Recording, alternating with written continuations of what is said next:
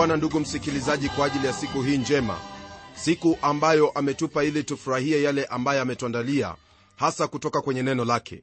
Rafiki msikilizaji baada ya kuangalia yale mambo magumu ambayo yanapatikana kwenye sura ile ya sita ninauhakika kwamba yote ambayo tulijifunza kwenye sura hiyo ya sita umeyashika na kuyatilia maanani maana jumla ya mambo yote ambayo unafaa kufahamu ni kwamba ni vyema ndugu yangu uendelee kulitii neno lake mungu na kutenda jinsi ambavyo neno hilo linavyokuagiza maana ni kwa msingi huo ndipo utakuwa na hakikisho hilo ambalo wahitaji katika moyo wako. Kwa kuwa tunaposoma kwenye kile kitabu cha tito sura ya pili aya ya11 neno la mungu latuambia hivi maana neema ya mungu iwaokoayo wanadamu wote imefunuliwa nayo yatufundisha kukataa ubaya na tamaa za kidunia tupate kuishi kwa kiasi na haki na utaua katika ulimwengu huu wa sasa tukilitazamia tumaini lenye baraka na mafunuo ya utukufu wa kristo yesu mungu mkuu na mwokozi wetu ambaye alijitoa nafsi yake kwa ajili yetu ili atukomboe na maasi yote na kujisafishia watu wawe milki yake mwenyewe wale walio na juhudi katika matendo mema. Kwa sababu ambayo yapatikana kwenye sehemu hiyo ya maandiko nitakuhimiza katika maisha yako uzingatie lile ambalo linalokuhusu hasa jinsi ambavyo unapokea mafundisho kutoka kwa neema yake mungu. Neema hiyo ambayo twanena habari zake ni neema ambayo neno la mungu latuambia kwamba ilikuja na huyo yesu kristo. Hii ni kwa mujibu wa kile kitabu cha injili ya yohana sura ya kwanza aya ile ya 14 ambayo yasema hivi. Naye neno alifanyika mwili akakaa kwetu. Nasi tukauona utukufu wake utukufu kama wa mwana pekee atokaye kwa baba amejaa neema na kweli. Rafiki msikilizaji kwa maneno mengine lile ambalo neno la mungu latwambia katika kitabu cha tito sura ya pili ni kwamba neema hiyo ambayo yatufundisha siye mwingine bali ni yesu kristo. Nitakuuliza kwa wakati wako uchukue muda wa kusoma maandiko katika vile vitabu vya injili nawe utapata mafundisho ambayo neema yake mungu inakufundisha. Isitoshe msikilizaji endelea kusoma kwenye agano jipya nawe utaendelea kumakinika na kukuwa zaidi katika neno lake mungu na kujua yale yote ambayo neno la mungu la kuhitaji kutenda kama mtoto wake. Yesu kristo alipokuwa akizungumza na wanafunzi wake aliwaambia kwamba yafanyeni matendo mema ili watu wayaone na kumtukuza baba yenu aliye juu mbinguni. Kwa hivyo iwapo mtu yeyote atakwambia kwamba matendo hayana kazi katika ukristo huyo mtu haoni mbali yeye ni kipofu.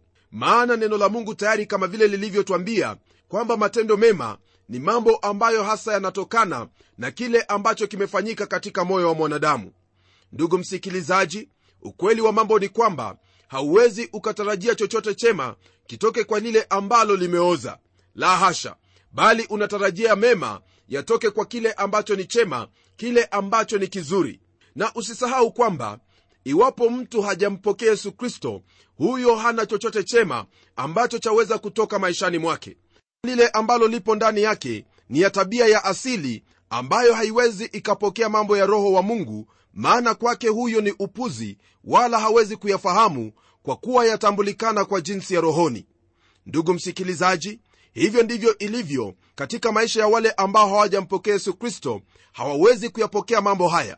Lakini kwako wewe kwa kuwa umeyapokea ni vyema uenende katika njia hiyo ya rohoni maana roho wa mungu ambaye anakaa ndani yako ndiye atakayekuongoza ili uishi na kukaa jinsi ambavyo neno la mungu linavyokuhitaji au kwa usawa kabisa jinsi ambavyo kristo anakuhitaji kuishi. Napenda kurudia kwa kusema kwamba lile ambalo walitenda ndugu yangu ndilo ushuhuda wa lile ambalo unaliamini. Iwapo matendo yako ni mema basi wewe unashuhudia na pia wale ambao wanakutazama wanashuhudia kwamba kwa hakika yale ambayo yanatoka ndani yako sio kwa sababu tu umeamua kutenda matendo mema bali wewe umempokea huyo ambaye anabadilisha watu na kuwafanya wawe viumbe vipya na yale ya kale yanakuwa yamepita. Tunapogeukia somo letu la leo msikilizaji wangu ambalo latoka kwenye sura ya saba ya hiki kitabu cha webrania jambo ambalo ningependa ufahamu ni kwamba kutokea kwenye sura hii na kuendelea mbele somo kuu ambalo tutahusika nalo ni kuhusu kristo aliye hai ambaye sasa yu mkono wa kuume wa mungu. Jambo hili hasa ni jambo ambalo halizingatiwi sana katika makanisa siku hii ya leo. Mara nyingi twanena kuhusu kifo na kufufuka kwake kristo nalo ni jambo ambalo ni la ajabu kwelikweli tena la kubalika. Lakini rafiki yangu twahitaji kuendelea mbele na kumwangalia huyu kristo aliye hai ambaye ameketi katika mkono wa kuume wa mungu maana huko ndipo anatuhudumia sasa hivi kwa njia ya kutuombea udhahiri wa huduma ambayo anatufanyia sisi ndugu msikilizaji ndiyo ambayo itakuwa jaribio au ya kuangalia jinsi ambavyo tumeendelea kukua katika maisha yetu ya kiroho. Hapa ndugu yangu kuna hiyo mizani ambayo wewe waweza kujipima katika maisha yako kwa kujiuliza swali hili. Je kweli hii katika sehemu hii ya biblia itagusa maisha yangu ya kiroho? Tutakapokuwa tukiendelea naamini kwamba utakuwa umefikia sehemu hiyo ambayo utaelewa iwapo kweli hii itakuwa imekugusa au la. Na iwapo kweli ndugu msikilizaji haiwezi ikakugusa basi ni vyema ujichunguze zaidi na uangalie iwapo kwa hakika unamwamini yesu kristo. Kwa sasa mwandishi huyu wa kitabu hiki cha webrania ataenda kulinganisha ukuhani wake melkizedeki na ule wa haruni. Jambo la kwanza au kipengele cha kwanza ambacho tutashughulika nacho hasa ni kuhusu ukuhani wake kristo ambao ni wa kuendelea milele nalo neno la mungu lasema hivi kwenye aya ya kwanza. Kwa maana melkizedeki huyo mfalme wa salemu kuhani wa mungu aliye juu alikutana na ibrahimu alipokuwa akirudi katika kuwapiga hao wafalme akambariki. Ndugu msikilizaji mwandishi huyu anatangulia kwa sarufi hiyo kwa ambayo inaunganisha yale ambayo alikuwa akiyasema kwenye sura ya sita kusudi kuwepo na mtiririko wa wazo hilo ambalo alikuwa ananuia kuwanenea hawa waumini unapotazama kwenye aya hiyo ya 20 neno lake mungu lasema hivi kuhusu jambo hili. Alimoingia yesu kwa ajili yetu mtangulizi wetu amekuwa kuhani mkuu hata milele kwa mfano wa melkizedeki. Maandiko hayo ndugu msikilizaji unapoangalia moja kwa moja ndiposa unakuta kwenye aya ya kwanza anaanza kwa maneno yale kwa maana melkizedeki huyo. Huyu melkizedeki ndugu msikilizaji ni mfano wa kristo. Katika historia melkizedeki anaitwa mfalme wa salemu na pia anaitwa kuhani wa mungu aliye juu. Haya ni kwa mujibu wa kitabu kile cha mwanzo sura ya 14 aya ile ya 17 hadi 24 ambayo yasema hivi. Abrahamu alipotoka kumpiga kedor laoma na wale wafalme waliokuwa pamoja naye mfalme wa sodoma akatoka amlaki katika bonde la shawe nalo ni bonde la mfalme. Na melkizedeki mfalme wa salemu akaleta mkate na divai naye alikuwa kuhani wa mungu aliye juu sana. Akambariki akasema abramu na abarikiwe na mungu aliye juu sana muumba mbingu na nchi. Ahimidiwe mungu aliye juu sana aliyewatia adui zako mikononi mwako. Abramu akampa fungu la kumi la vitu vyote.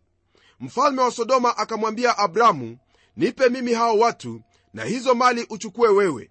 Abramu akamwambia mfalme wa sodoma nimeinua mkono wangu kwa bwana mungu aliye juu sana muumba wa mbingu na nchi ya kuwa sitatwaa uzi wala kidamu ya kiatu wala chochote kilicho chako usije ukasema nimemtajirisha abramu. Isipokuwa hivyo walivyokula vijana na sehemu za watu waliokwenda nami yani aneri na eshkoli na mamre na watwaye wao sehemu zao. Rafiki msikilizaji baada ya kusoma sehemu hii ya maandiko ambayo yanena kuhusu melkizedeki hakuna sehemu nyingine ambayo yanena sana kuhusu melkizedeki na ukweli wa mambo ni kwamba kuna hata waumini wengine ambao hawafahamu habari za melkizedeki lakini roho wa mungu hakusahau habari za melkisedeki ndiposa unapotazama kwenye zaburi ya 110 neno lake mungu latupa unabii kuhusu masiya ambaye ni bwana yesu kristo na jinsi ambavyo atakuwa kuhani. Nitasoma kuanzia aya hiyo ya kwanza hadi nne.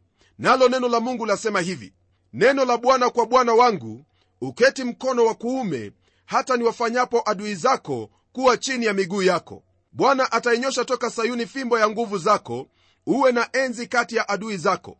Watu wako wanaojitoa kwa hiari siku ya uwezo wako kwa uzuri wa utakatifu tokea tumbo la asubuhi unao umande wa ujana wako. Bwana ameapa wala hata gairi. Ndiwe kuhani hata milele kwa mfano wa melkizedeki. Ndugu msikilizaji wewe pamoja nami twaishi wakati huo ambapo kristo ni kuhani nam yeye ni kuhani mkuu wa maungamo yetu. Kuna wengi ambao hawapendi kusema habari za nyakati hizi ambazo tunaishi na pia kuna wahubiri ambao hawapendi kuligusia neno hilo. Lakini mimi nalitajia kwa kuwa neno hili ni neno ambalo biblia yatumia mara kwa mara. Nam kumekuwepo na nyakati tofauti tofauti katika vizazi tofauti nyakati ambazo zaonyesha jinsi ambavyo mungu anaendelea katika hali ya mpangilio kuhusiana na jamii ya mwanadamu mfano katika jambo hili ni kwenye kile kitabu cha agano la kale wakati ambapo aruni alikuwa kuhani mkuu na kulikuwepo na hema hiyo ya makutano. Leo hii ndugu msikilizaji tuna kuhani mkuu lakini yeye hauhudumu katika majengo yoyote hapa ulimwenguni. Yeye yu katika mkono wa kuume wa mungu na huko yeye anatufanyia maombezi yetu. Ijapokuwa hakuna maneno mengi ambayo yananena kuhusu melkizedeki katika agano la kale kuna machache ambayo yananena kumuhusu katika kitabu hiki ambacho twajifunza yani kitabu hiki cha waibrania hasa ni kwenye aya hiyo ya kumi ambayo yatujulisha jinsi ambavyo kristo amekuwa ni kuhani mkuu. Nitasoma aya hiyo ya tisa na ya kumi. Nalo neno la mungu lasema hivi naye alipokwisha kukamilishwa akawa sababu ya uokovu wa milele kwa watu wote wanaomtii kisha ametajwa na mungu kuwa kuhani mkuu kwa mfano wa melkizedeki tena ndugu msikilizaji kwenye aya hiyo ya 20 katika sura ya 6 neno lake bwana latuambia hivi. Alimoingia yesu kwa ajili yetu mtangulizi wetu amekuwa kuhani mkuu hata milele kwa mfano wa melkizedeki. Rafiki msikilizaji unapotazama tena kwenye sura ya 7 aya ya kwanza neno la mungu latuambia kwamba kwa maana melkizedeki huyo mfalme wa salemu kuhani wa mungu aliye juu aliyekutana na ibrahimu alipokuwa akirudi katika kuwapiga hao wafalme akambariki. Sehemu hii ya maandiko hasa itanena sana sana kuhusu huyu melkizedeki ambaye alikuwa ni mfalme tena alikuwa ni kuhani mkuu wa mungu aliye juu sana. Aya ambayo hasa ni ya muhimu sana ni ile aya ya17 ambayo ina haya ya kutwambia.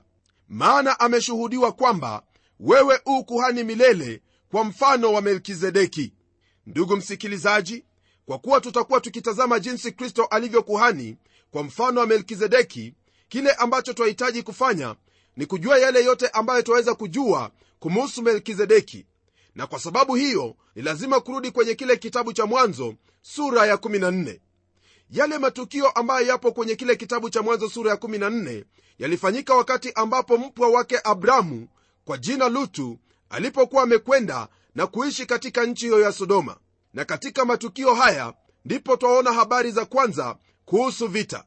Nam kulikuwepo na hao wafalme kutoka mashariki ambao walikuwa wameungana ili kupigana na wale wafalme wa magharibi. Wafalme hawa wa magharibi ni wale ambao walikuwa wanaishi sehemu hiyo ya lile ziwa kuu ambalo kwa kiingereza lajulikana kama dead sea.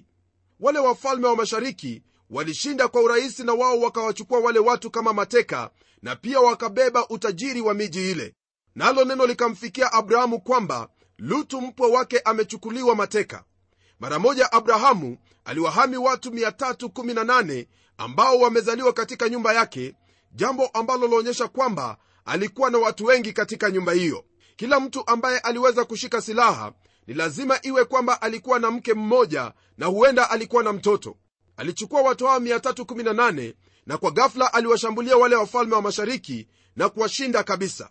Hasa jambo ambalo alikuwa akihusika nalo sana moyoni mwake ni kuhusu kumwokoa mpwa wake lutu naye ilikuwa ni lazima apigane na wale wafalme. Na kwa kufanya hivyo hakumwokoa lutu peke yake bali aliokoa wafalme wa sodoma pamoja na wengine wengi.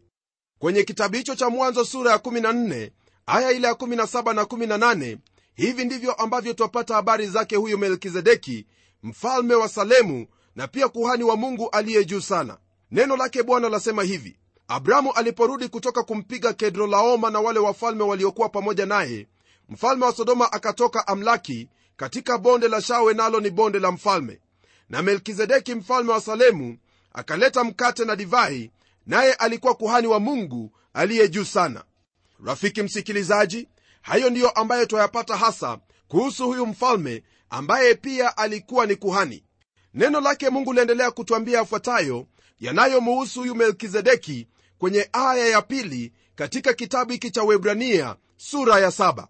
Nalo neno lasema hivi ambaye ibrahimu alimgawia sehemu ya kumi ya vitu vyote tafsiri ya jina lake kwanza ni mfalme wa haki tena mfalme wa salemu maana yake mfalme wa amani.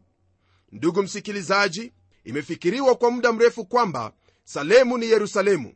Lakini sikubaliani na wazo hilo kwa kuwa salemu si mahali bali salemu ni jina ambalo lina maana ya amani. Neno hili halisemi kwamba melkizedeki alikuwa ni mfalme wa yerusalemu. La hasha! Bali lasema kwamba alikuwa ni mfalme wa amani. Huyu alikuwa ni mtu ambaye angelifanya amani katika siku zake. Ila ninauhakika kwamba alikuwa ni mfalme wa mji fulani mahali lakini hatuwezi tukakazia kwa kusema kwamba mji aliyokuwa akiutawala ulikuwa ni wa yerusalemu. Yawezekana ikawa ni sehemu nyingine yoyote. Ila kile ambacho ni cha muhimu ni kufahamu kwamba alikuwa ni mfalme wa amani. Jina hilo melkizedeki pia ndugu msikilizaji lilikuwa na maana kwamba yeye ni mfalme wa haki. Hili jina ambalo tunaweza kuligawanya mara mbili yani melek na sedek ambapo melek ina maana ya mfalme na sedek ina maana ya haki yeremia ananena kuhusu yehova sidkenu ambayo ina maana ya yehova haki yetu. Melkisedeki alikuwa mfano wa kristo. Yeye alimwakilisha kwa njia tofauti. Alikuwa ni mfalme wa amani na pia mfalme wa haki. Bwana yesu kristo ni mfalme. Yeye ni haki kwa kuwa amefanyika haki kwetu kama vile tunavyosoma kwenye kitabu cha wakorintho wa kwanza sura ile ya kwanza aya ile ya 30 hadi 31 ambayo yasema hivi. Bali kwa yeye ninyi mmepata kuwa katika kristo yesu aliyefanywa kwetu hekima itokayo kwa mungu na haki na utakatifu na ukombozi. Kusudi kama ilivyoandikwa yeye aonaye fahari na aone fahari juu ya bwana. Ndugu msikilizaji ni katika kristo tu ndipo waweza kufanyika haki. Hakuna sehemu nyingine yoyote ambayo waweza kunuia kupata haki. Unapofikiria habari za kusimama mbele zake mungu usifikirie kusimama mbele zake mungu kwa matendo mema ambayo umeyatenda au matendo yako ya haki. Maana unaposoma kwenye kitabu cha isaya sura ya 64 aya ile ya 6 neno la mungu lasema kwamba kwa maana sisi sote tumekuwa kama mtu aliye mchafu na matendo yetu yote ya haki yamekuwa kama nguo iliyotiwa unajisi. Sisi sote twanyauka kama jani na maovu yetu yatuondoa kama upepo uondoavyo. Rafiki msikilizaji hapo twapata maelezo kuhusu matendo yetu na jinsi ambavyo sisi wenyewe tulivyo. Siamini kwamba ungelipenda kusimama mbele zake mungu huku ukimwonyesha matendo yako ya haki maana matendo yako ya haki hayafai chochote kile machoni pake mungu. Isitoshe msikilizaji mungu tayari amemtoa yesu kristo ili kwamba wewe unayemwamini ufanyike haki mbele zake. Kwa hivyo unapomwamini yesu kristo wewe unahesabiwa haki mara moja na unaweza kusimama mbele zake mungu si kwa msingi ya lolote lile ambalo umelitenda bali kwa msingi ya kile ambacho kristo amekutendea yani kwa kufa pale msalabani ili wewe uokolewe na kufanyika haki mbele zake mungu.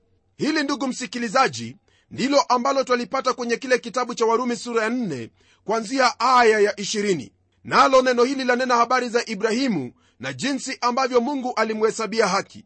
Neno lasema hivi lakini akiiona ahadi ya mungu hakusita kwa kutokuamini bali alitoa nguvu kwa imani akamtukuza mungu huku akijua hakika ya kuwa mungu aweza kufanya yale aliyoahidi. Kwa hiyo ilihesabiwa kwake kuwa ni haki. Walakini haikuandikwa kwa ajili yake tu kwamba ilihesabiwa kwake bali na kwa ajili yetu sisi tutakaohesabiwa vivyo hivyo sisi tunaomwamini yeye aliyemfufua yesu bwana wetu katika wafu ambaye alitolewa kwa ajili ya makosa yetu na kufufuliwa ili mpate kuhesabiwa kuwa haki. Ndugu msikilizaji ni kwa kumwamini yesu kristo tu ndipo waweza kufanyika haki mbele zake mungu. Tunapoendelea kutazama jina hilo ndugu msikilizaji yani jina lile la melkizedeki neno la mungu latuambia kwamba alikuwa kuhani wa mungu aliye juu sana. Na usisahau kwamba ndugu msikilizaji kwenye sura ya tatu ya kitabu hiki cha webrania neno la mungu latuambia hivi kwenye sura ya tatu aya ya kwanza kwa hiyo ndugu watakatifu wenye kuushiriki mwito wa mbinguni mtafakarini sana mtume na kuhani mkuu wa maungamo yetu yesu. Nam melkizedeki alikuwa kuhani mkuu wa mungu aliye juu naye bwana yesu kristo ndiye kuhani wetu mkuu. Ni jambo la kufurahisha sana ndugu msikilizaji kwamba wakati melkizedeki alipokutana na abramu alileta mkate na divai. Naamini kwamba vitu hivi viwili yani mkate na divai ni vitu ambavyo vilikuwa vya kuheshimika sana ambavyo vilikuwa na maana sana. Ndiposa unaposoma kwenye biblia wapata kwamba wale ambao ni waanzilishi wa taifa hilo la israeli pamoja na bwana wetu yesu kristo katika chakula chake cha mwisho walisherekea kwa kutumia mkate na divai. Ni kama vile kusema kwamba wale kina baba walikuwa wakitazamia kuja kwake yesu kristo miaka elfu mbili kabla hajaja. Kwako wewe pamoja nami tunapoumega ule mkate na kunywea kwenye kile kikombe tukiangalia nyuma twaona jinsi ambavyo kristo alikuja na akafa pale msalabani ili wewe pamoja nami tupate huo uzima wa milele na zaidi ya yote kuhesabiwa haki mbele zake mungu na kukubalika au kupatanishwa naye. Pamoja na hiyo ndugu yangu tunapoumega ule mkate tena na kunywea kwenye kile kikombe jambo lile ambalo twafaa kufahamu ni kwamba tunatazamia kuja kwake yesu kristo kama vile kristo alivyowaambia wanafunzi wake waendelee kufanya jambo hilo hadi wakati ambapo atarudi tena walisherekea meza ya bwana pamoja kwa ajili ya kile ambacho walikuwa wanakitumainia na vivyo hivyo ndivyo ambavyo twahitaji kufanya. Sehemu hiyo ndugu msikilizaji yani kusogelea meza ya bwana ni jambo ambalo twafaa kuhofu au kuwa na kicho pamoja na kustaajabia yale ambayo kristo aliyatenda na kwa sababu hiyo kumwabudu yeye. Hapo ndipo ambapo ni mahali pa juu kweli kweli.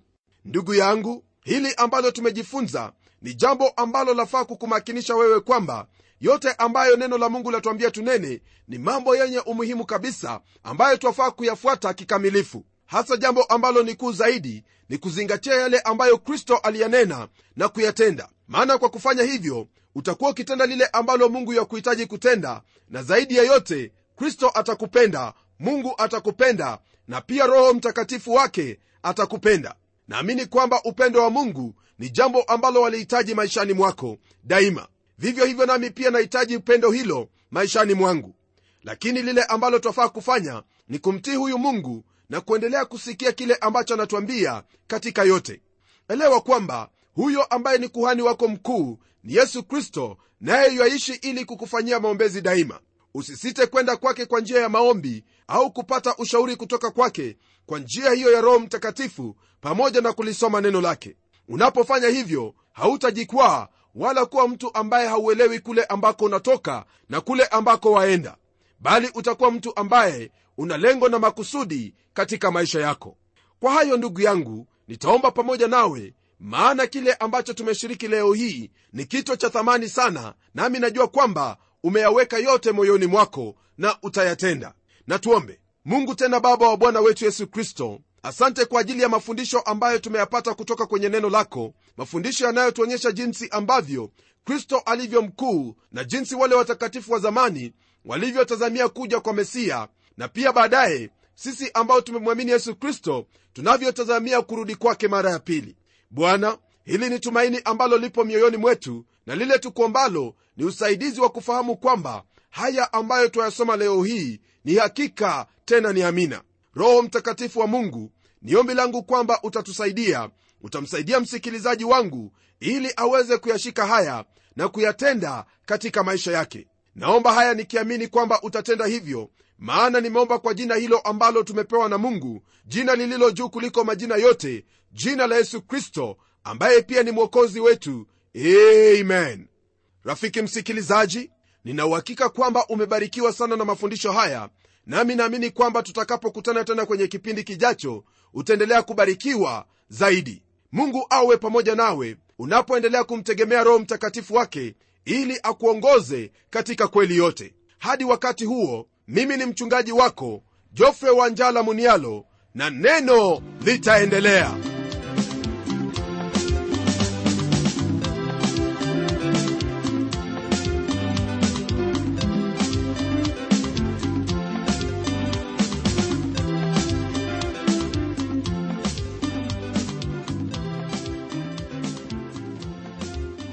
matumaini yangu ya kwamba umebarikiwa na hilo neno la bwana na ikiwa una swali au pengine ungependa kuinunua kanda ya kipindi hiki ambacho umekisikiza leo hebu tuandikie barua ukitumia anwani ifuatayo.